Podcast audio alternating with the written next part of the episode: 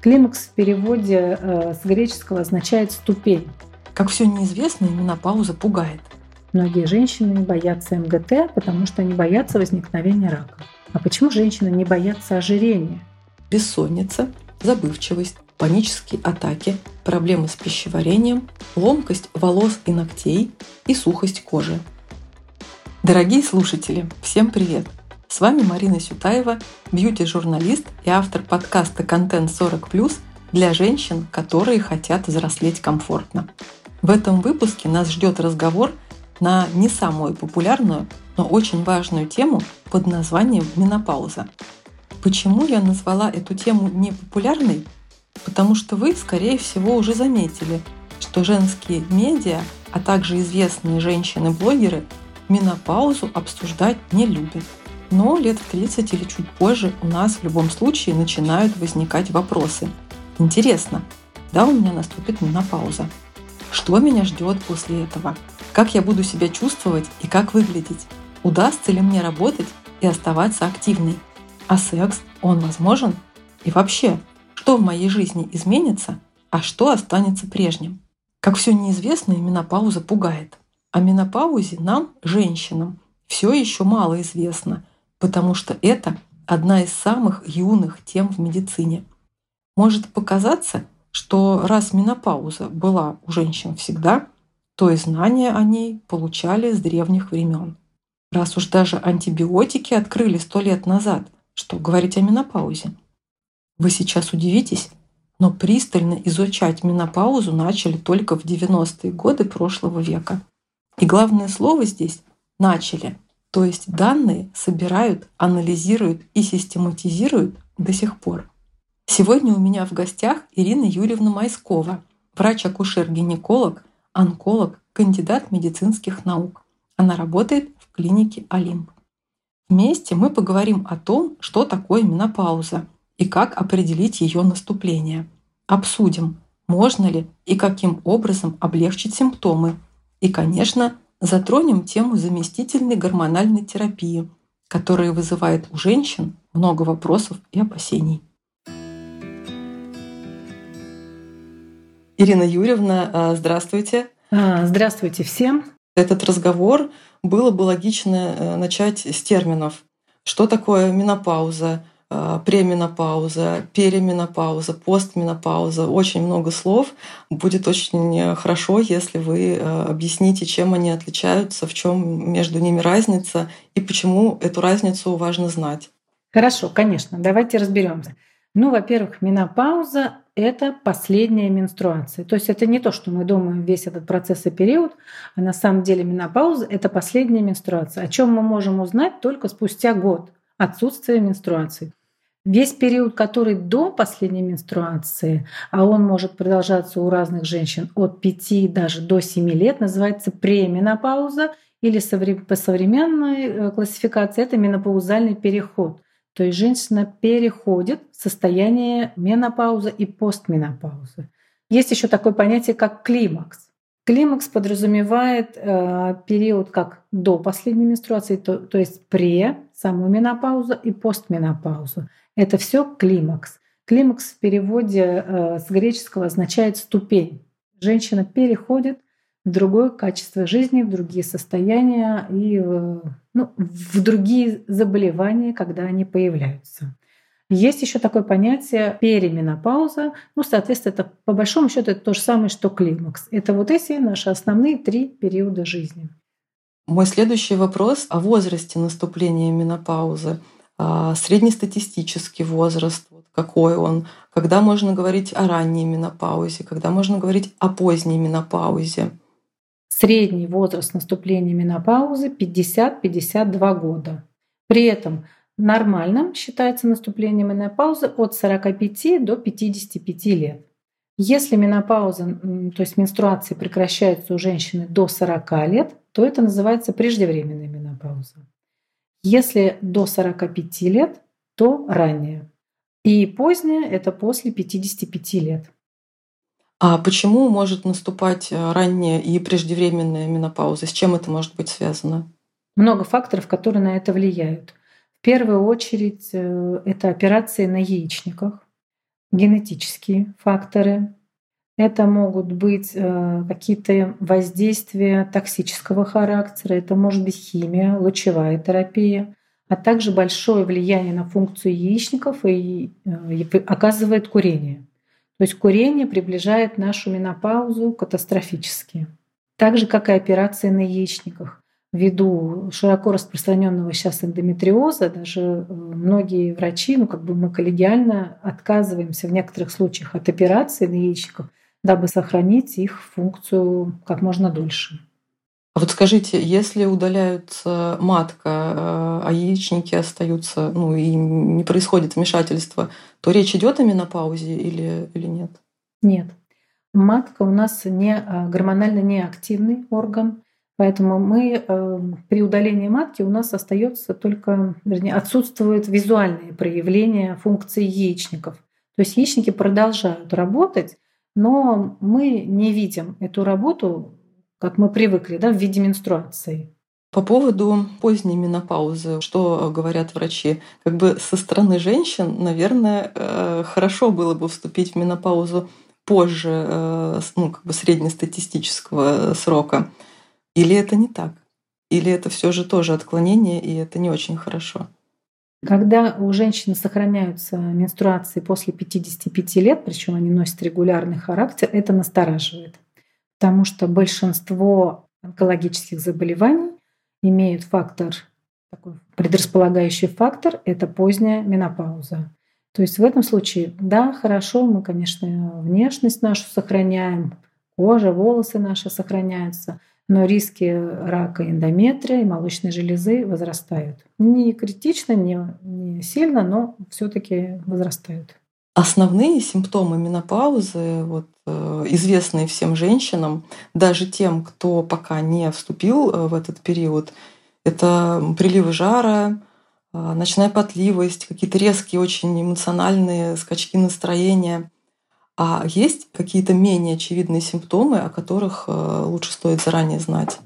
Те симптомы, которые вы назвали, да, они самые известные, они относятся к ранним, именно, или по-другому называются вазомоторные. То есть приливы, ночная потливость, плохой сон.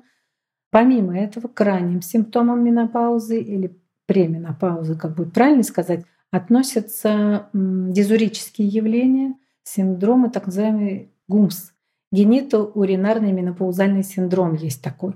Вот первые предвестники этого синдрома — это проявление со стороны мочеполовых органов, сухость во влагалище, учащение эпизодов цистита, учащение эпизодов э, кальпитов, то есть воспалительных изменений во влагалище и вытекающие за этим болевые ощущения во время полового акта, дискомфорт, конечно. Вот, вот эту, на эту сухость тоже надо обращать внимание.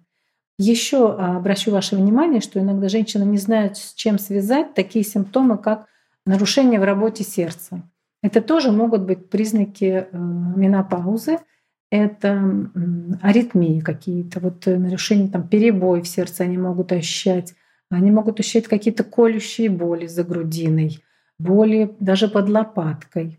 Могут, помимо кардиальных симптомов, могут быть симптомы со стороны суставов. Это ломота в суставах может быть проявлением менопаузы. Представьте, что у вас одновременно ужасный грипп, вы не выспались и мечетесь в тревоге, готовы расплакаться от любой ерунды, но при этом едва сдерживаете дикую жгучую ярость на любого, кто не так на вас посмотрит. И так каждый день, целыми днями, несколько лет. Трудно поверить, что я не преувеличиваю и не драматизирую. Но у некоторых женщин все происходит именно так. Но мне не хотелось бы вас тревожить. Поэтому еще раз повторю. Это самые тяжелые случаи. Каждый опыт уникален и заслуживает эмпатии и поддержки. Так описывает симптомы, которые могут появиться у женщин после наступления менопаузы, психолог Кейт Ашер в своей книге «Новая фаза. Как обрести эмоциональный комфорт в период менопаузы». Всего в ее списке около 40 симптомов. И кроме самых известных, там названы бессонница, забывчивость, панические атаки, проблемы с пищеварением, ломкость волос и ногтей и сухость кожи. Действительно, Наряду с эмоциональным состоянием менопауза оказывает влияние также и на внешность женщин. Для того, чтобы разобраться, как именно меняется состояние кожи в постменопаузе и как теперь за ней ухаживать, я пригласила эксперта французской марки дермокосметики Виши Лейлу Рос. А Лейла – врач-косметолог, дерматолог, кандидат медицинских наук и главный врач Центра профессионального омоложения. Лейла, здравствуйте. Здравствуйте. Давайте начнем а, прямо с того, а, как меняется, как выглядит и как себя чувствует кожа с наступлением менопаузы, а затем в период постменопаузы и с чем связаны все эти изменения.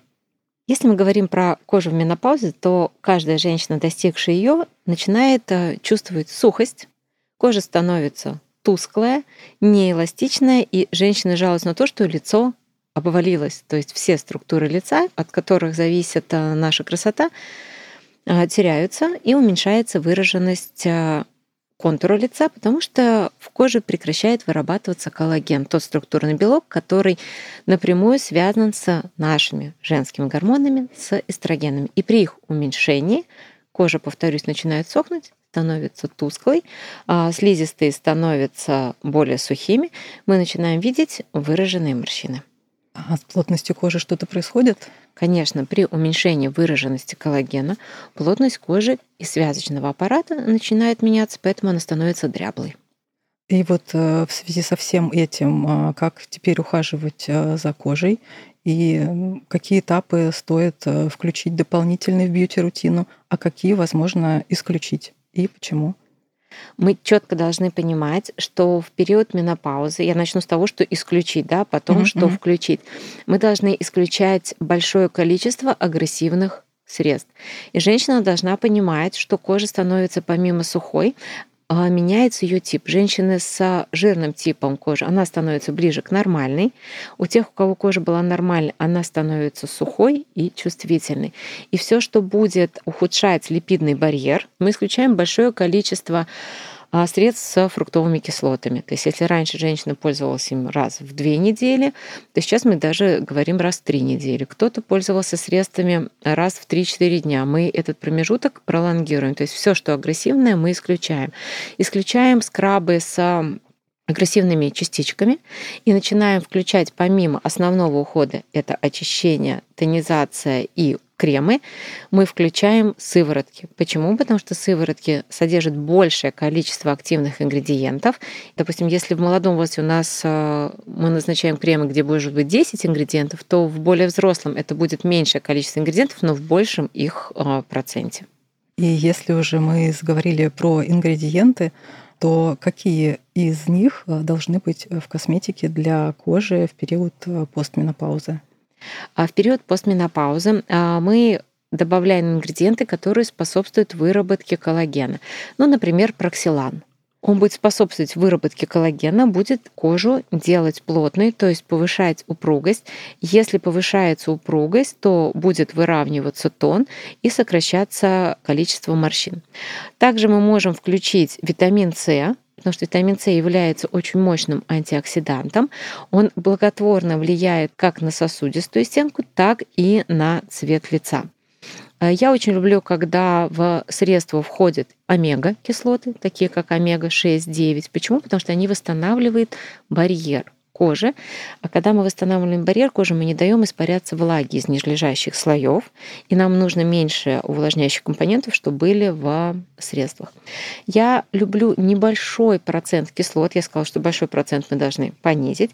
И небольшой процент гликолевой кислоты будет деликатно убирать ненужные чешуйки с поверхности кожи и способствовать тому, что все активные ингредиенты будут проникать в кожу.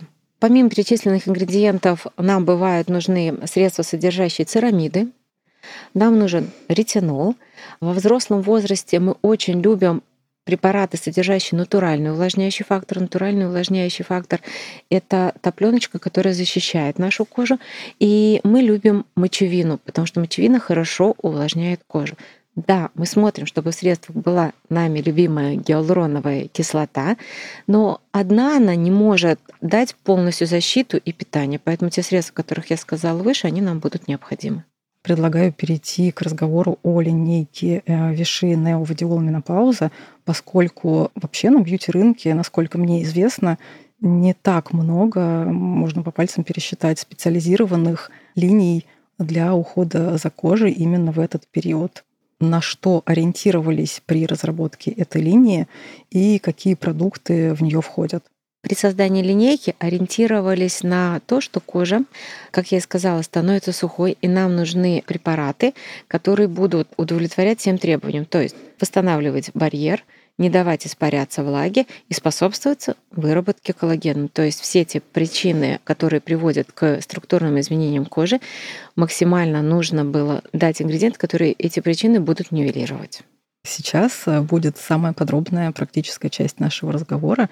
Лейла, расскажите, пожалуйста, о каждом средстве из линейки Неовдиол Менопауза, Первое, о чем хочу рассказать, это бифазная сыворотка 5 действий неовадиол. Она дает нам 5 целенаправленных действий, такое как выравнивание тона, сокращение морщин, она ремоделирует, то есть улучшает контуры лица, питает кожу и, самое главное, повышает упругость. Эту сыворотку мы наносим два раза в день, утром и вечером, и в своем составе она содержит омега-6,9, который я люблю, гликолевая кислота, которая будет способствовать отшелушиванию очень деликатному отмерших частичек и способствовать тому, что активные ингредиенты, такие как проксилан, экстракт касси, неоцинамид, будут глубже проникать в кожу и оказывать более выраженный эффект. Также здесь содержатся два витамина, которыми являются нашими природными мощными антиоксидантами. Это витамин С и витамин Е. А в дневное время мы советуем наносить восстанавливающий и ремоделирующий контуры лица дневной крем из линейки Neo Vadiol. Он способствует уменьшению потери влаги, то есть восполняет потерю влаги и липидов кожи и увеличивает четкость овала лица. Здесь также содержится проксилан, экстракт кассии и компоненты, которые будут уменьшать морщинки – улучшать четкость овала лица, и благодаря применению сочетанную сыворотку и крема мы видим улучшение текстуры кожи. Она становится более мягкой, потому что взрослые женщины жалуются на то, что кожа становится грубой, она как бы трескается, становится чувствительной. Вот многие женщины отмечают то, что кожа смягчается. Возрастная кожа требует, чтобы дневной и ночной крем были различными, и на ночь нам очень важно, чтобы крем был восстанавливающий, поэтому в ночное время советуем восстанавливающим питательный ночной крем Неовадиол. Для нас очень важно, чтобы крем уменьшал ощущение сухости и дискомфорта. И восстанавливающий питательный ночной крем Неовадиол уменьшает сухость, повышает эластичность кожи и, что для нас важно, восполняют кожу, поверхность кожи липидами, что опять-таки смягчает и удерживает влагу.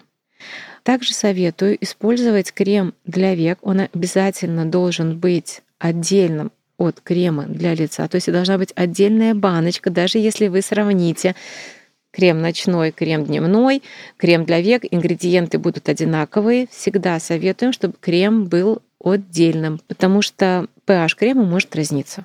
И э, концентрация активных ингредиентов тоже может быть разной. И не все, что полезно нашей коже на щеке, будет полезно коже под глазами. Лейла, спасибо большое. Это было очень познавательно.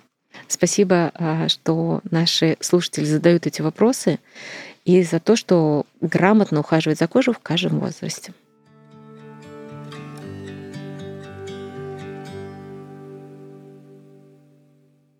Какие риски для здоровья несет женщина менопауза? А, самым серьезным риском подвергаются сердечно-сосудистая система. У женщин при отсутствии менструации возникают, э, чаще возникают ишемическая болезнь сердца, инфаркты, инсульты. Также повышаются риски остеопороза, теряется плотность костей и э, риск деменции возрастает.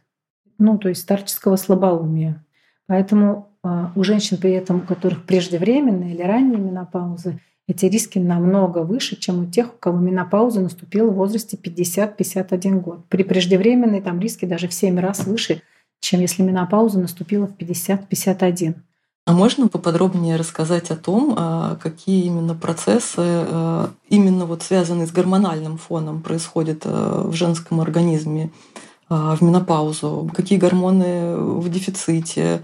Чем это плохо или наоборот хорошо? Я думаю, что большинство, конечно, знакомы с тем, что основные гормоны, которые мы теряем во время менопаузы с эм, угасанием функций яичников, это эстрогены и прогестерон. Поэтому, соответственно, когда им назначается менопаузальная терапия, она содержит, если, ну, позже остановимся, да, комбинированная. Это комбинация именно эстрогенов и прогестерона. Рецепторы к этим гормонам есть э, у женщин в первую очередь в матке в самом большом количестве, в молочной железе и довольно в приличном количестве в головном мозге. Помимо этого, рецепторы к этим гормонам есть в сосудах, в слизистых, в коже, в волосах. Логично. При снижении этих гормонов у нас в первую очередь мы видим проявления со стороны матки, со стороны молочных желез мы можем видеть изменения. Также начинают изменяться волосы, кожа, ногти, ну и в критических состояниях да, сердечно-сосудистой системы и головной мозг. Наступает деменция. И вот ко всему вот этому еще очень многие женщины набирают лишний вес, который обычно сосредотачивается где-то вокруг талии, а, на боках, на животе. И вот что с ним не делай, э, не знаю, интервальное голодание, какие-то ограничения в питании, правильное питание, тут не уходит. Когда уровень эстрогенов падает, конечно, наш организм пытается всеми путями это как-то компенсировать и найти источник этих эстрогенов в собственном организме. Вот подкожно-жировая клетчатка, в частности в области именно живота, угу. она способна превращать дополнительно андрогены, мужские гормоны, в эстрогены. Поэтому там начинаются процессы для компенсации уровня эстрогенов. Я пытаюсь попроще немножко сказать, чтобы да, всем было понятно, не медицинские э, термины. А, поэтому чем больше подкожной клетчатки, тем больше организм пытается компенсировать этот уровень эстрогенов. Поэтому также э, менопаузальная гормональная терапия это один из способов сдержать рост этой подкожной клетчатки излишней. Ну и получается, до наступления менопаузы лучше контролировать э, наличие вот этой вот клетчатки жировой и э, пытаться как-то держать себя да, конечно, в рамках. Да, да. Лучше придерживаться определенного типа питания, а именно средиземноморской диеты, то есть большое количество овощей, фрукты, белок, жиры, полезные жиры, но исключить жирное мясо и сладости. Вот этот тип питания, который приведет к меньшему набору массы тела и э, дольшей функции, сохранит нашу функцию яичников тоже подольше. И еще одна очень волнительная тема, как раз связанная с такими симптомами, как э, сухость э, влагалища, это, естественно, секс. Потому что, ну, как бы исторически сложилось, что у женщин после 40 секса нет. Ну, куда вы там со своим сексом? А уж если после 50, так совсем. Угу. Вот как вообще с этим быть? Да, женщины после 50 зачастую начинают отказываться от секса в связи, не только в связи с тем, что сухость, да, что им это не приносит былое удовольствие. В связи с изменением внешности они начинают этого избегать. Женщина перестает себе нравиться. Ну, все это, естественно, вот и приводит к этим последствиям. А, если у женщины в менопаузе есть симптомы только вот э, в виде сухости, то есть того самого гумса, который я сказала, да, урогенитальная атрофия, то здесь мы можем, если женщина, допустим, боится системной менопаузальной терапии, системная это то есть те препараты, которые оказывают влияние на весь организм, таблетки, гели, пластыри, тогда э, достаточно принимать хотя бы местную терапию эстрогенами при отсутствии противопоказаний. Э, существуют мази, гели, кремы и свечи с эстрогенами. То есть достаточно вводить либо туда эстрогены, что уже улучшит состояние слизистой. Кроме того, сейчас много есть эм, негормональных методов, та же плазмотерапия, лазеротерапия, что тоже может улучшить состояние слизистых. РФ, опять же. Все работает? Неужели? Ой, как интересно. Да, да. Работает, да, да. Так, ладно, мы на верном пути. Это классно. А, ну и, наверное, самое время теперь а, переходить э, к одному из главных а, разделов вот разговоров всех о менопаузе, которые в любом случае возникают, это гормональная терапия. Мне кажется, вот раньше ее называли ЗГТ, то есть заместительная гормональная терапия, а в последнее время я встречаю вот только аббревиатуру МГТ, менопаузальная гормональная терапия. Как правильно, кстати? Да, в настоящее время все таки принято называть эту терапию менопаузальной гормональной терапией. Да. Значит, что она под собой подразумевает? Это может быть либо терапия только эстрогенами, либо это бывает терапия эстрогены плюс прогестерон. Если это только эстрогены, это называется монотерапия. Если два компонента, то это комбинированная терапия. Существует другая классификация режимов терапии. А, например, первый режим гормональной терапии — это циклическая гормональная терапия. И вторая разновидность — это непрерывная гормональная терапия. Циклическая подразумевает чередование как в нормальном менструальном цикле, то есть наличие менструально подобных кровяных выделений — непрерывное подразумевает отсутствие кровяных выделений, когда гормоны имеются, идут у нас в непрерывном режиме, в постоянном режиме. Эти все режимы терапии подбираются, конечно, индивидуально. От возраста женщины, от того, какие у нее есть риски, от того, есть ли у женщины матка в первую очередь или нет. То есть если у женщины нет матки, нет органа мишени, на которую эстрогены могут воздействовать, чаще всего мы назначаем монотерапию эстрогенами. То есть только эстрогены можно вводить. Но по последним данным, если у женщины матка удалена по поводу эндометриоза, тогда рекомендуется все равно проводить комбинированную терапию в комбинации с прогестогеном. Понятно объяснила, нет?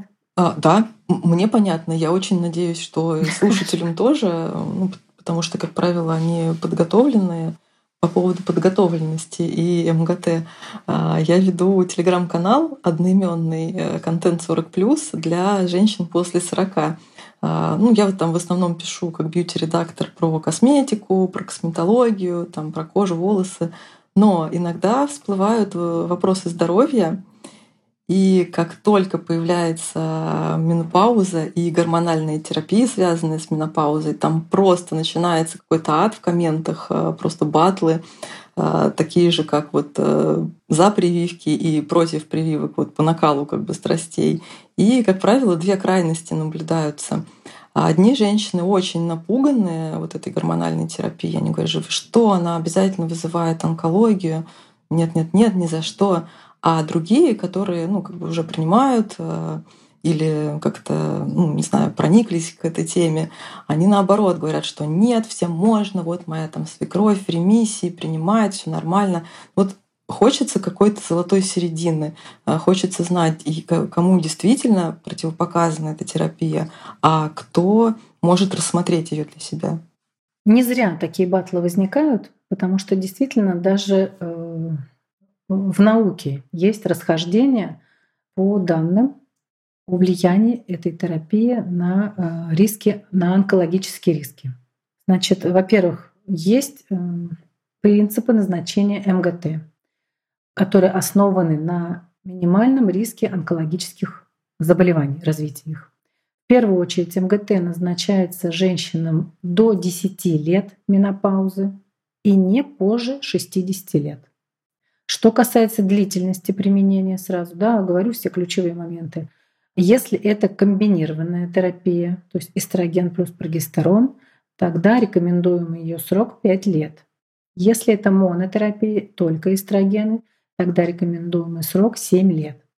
Тем не менее, эти сроки могут продляться индивидуально. То есть мы провели стандартное обследование, посмотрели органы мишени у этих женщин, да, нет ли в них изменений, вследствие этой менопаузальной терапии.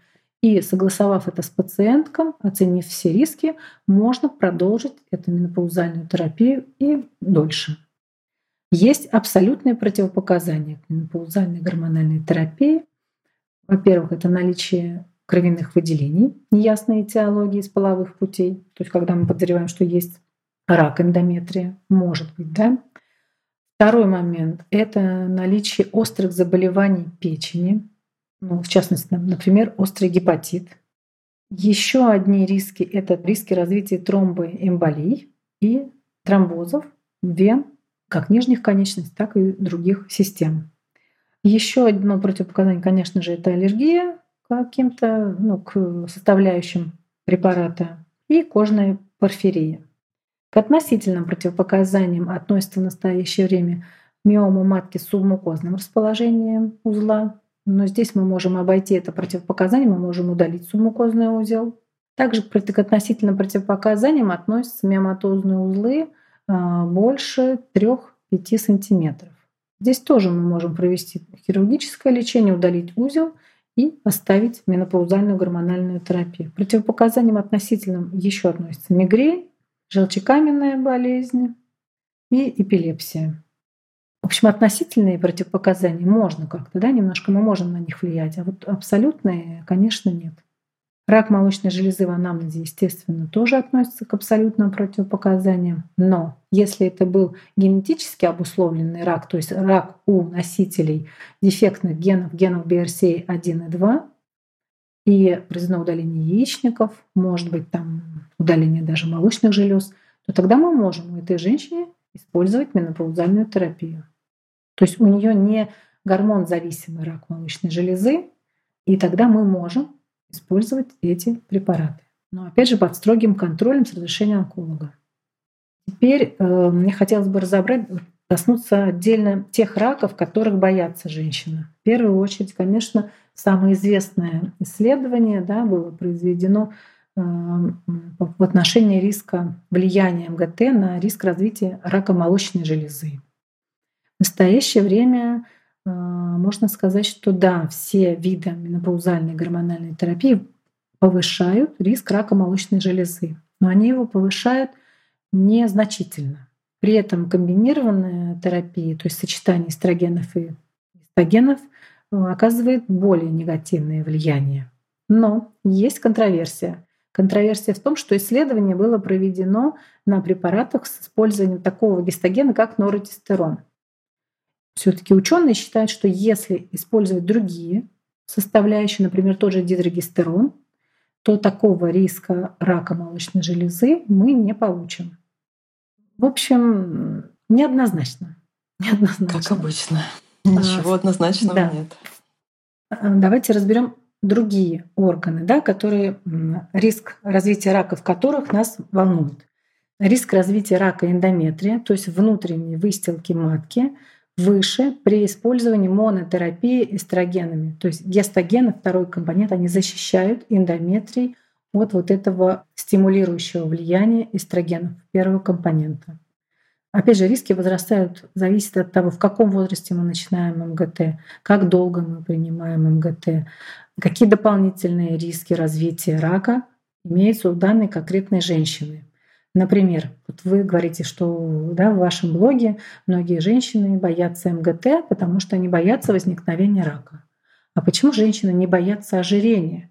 Потому что ожирение уже доказано, и сейчас уже это на каждом углу, по-моему, все сказали, что ожирение напрямую увеличивает риски рака, например, того же рака эндометрия, рака молочной железы.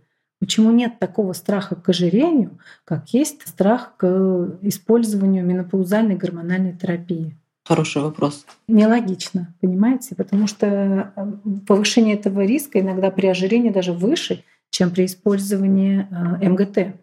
Что касается рака яичников, то убедительных данных, однозначных данных нет, что на МГТ возникнет рак яичников. Таких данных нет. Дальше. Рак шейки матки, так же как рак вульвы и рак влагалища — МГТ не влияет на риск возникновения.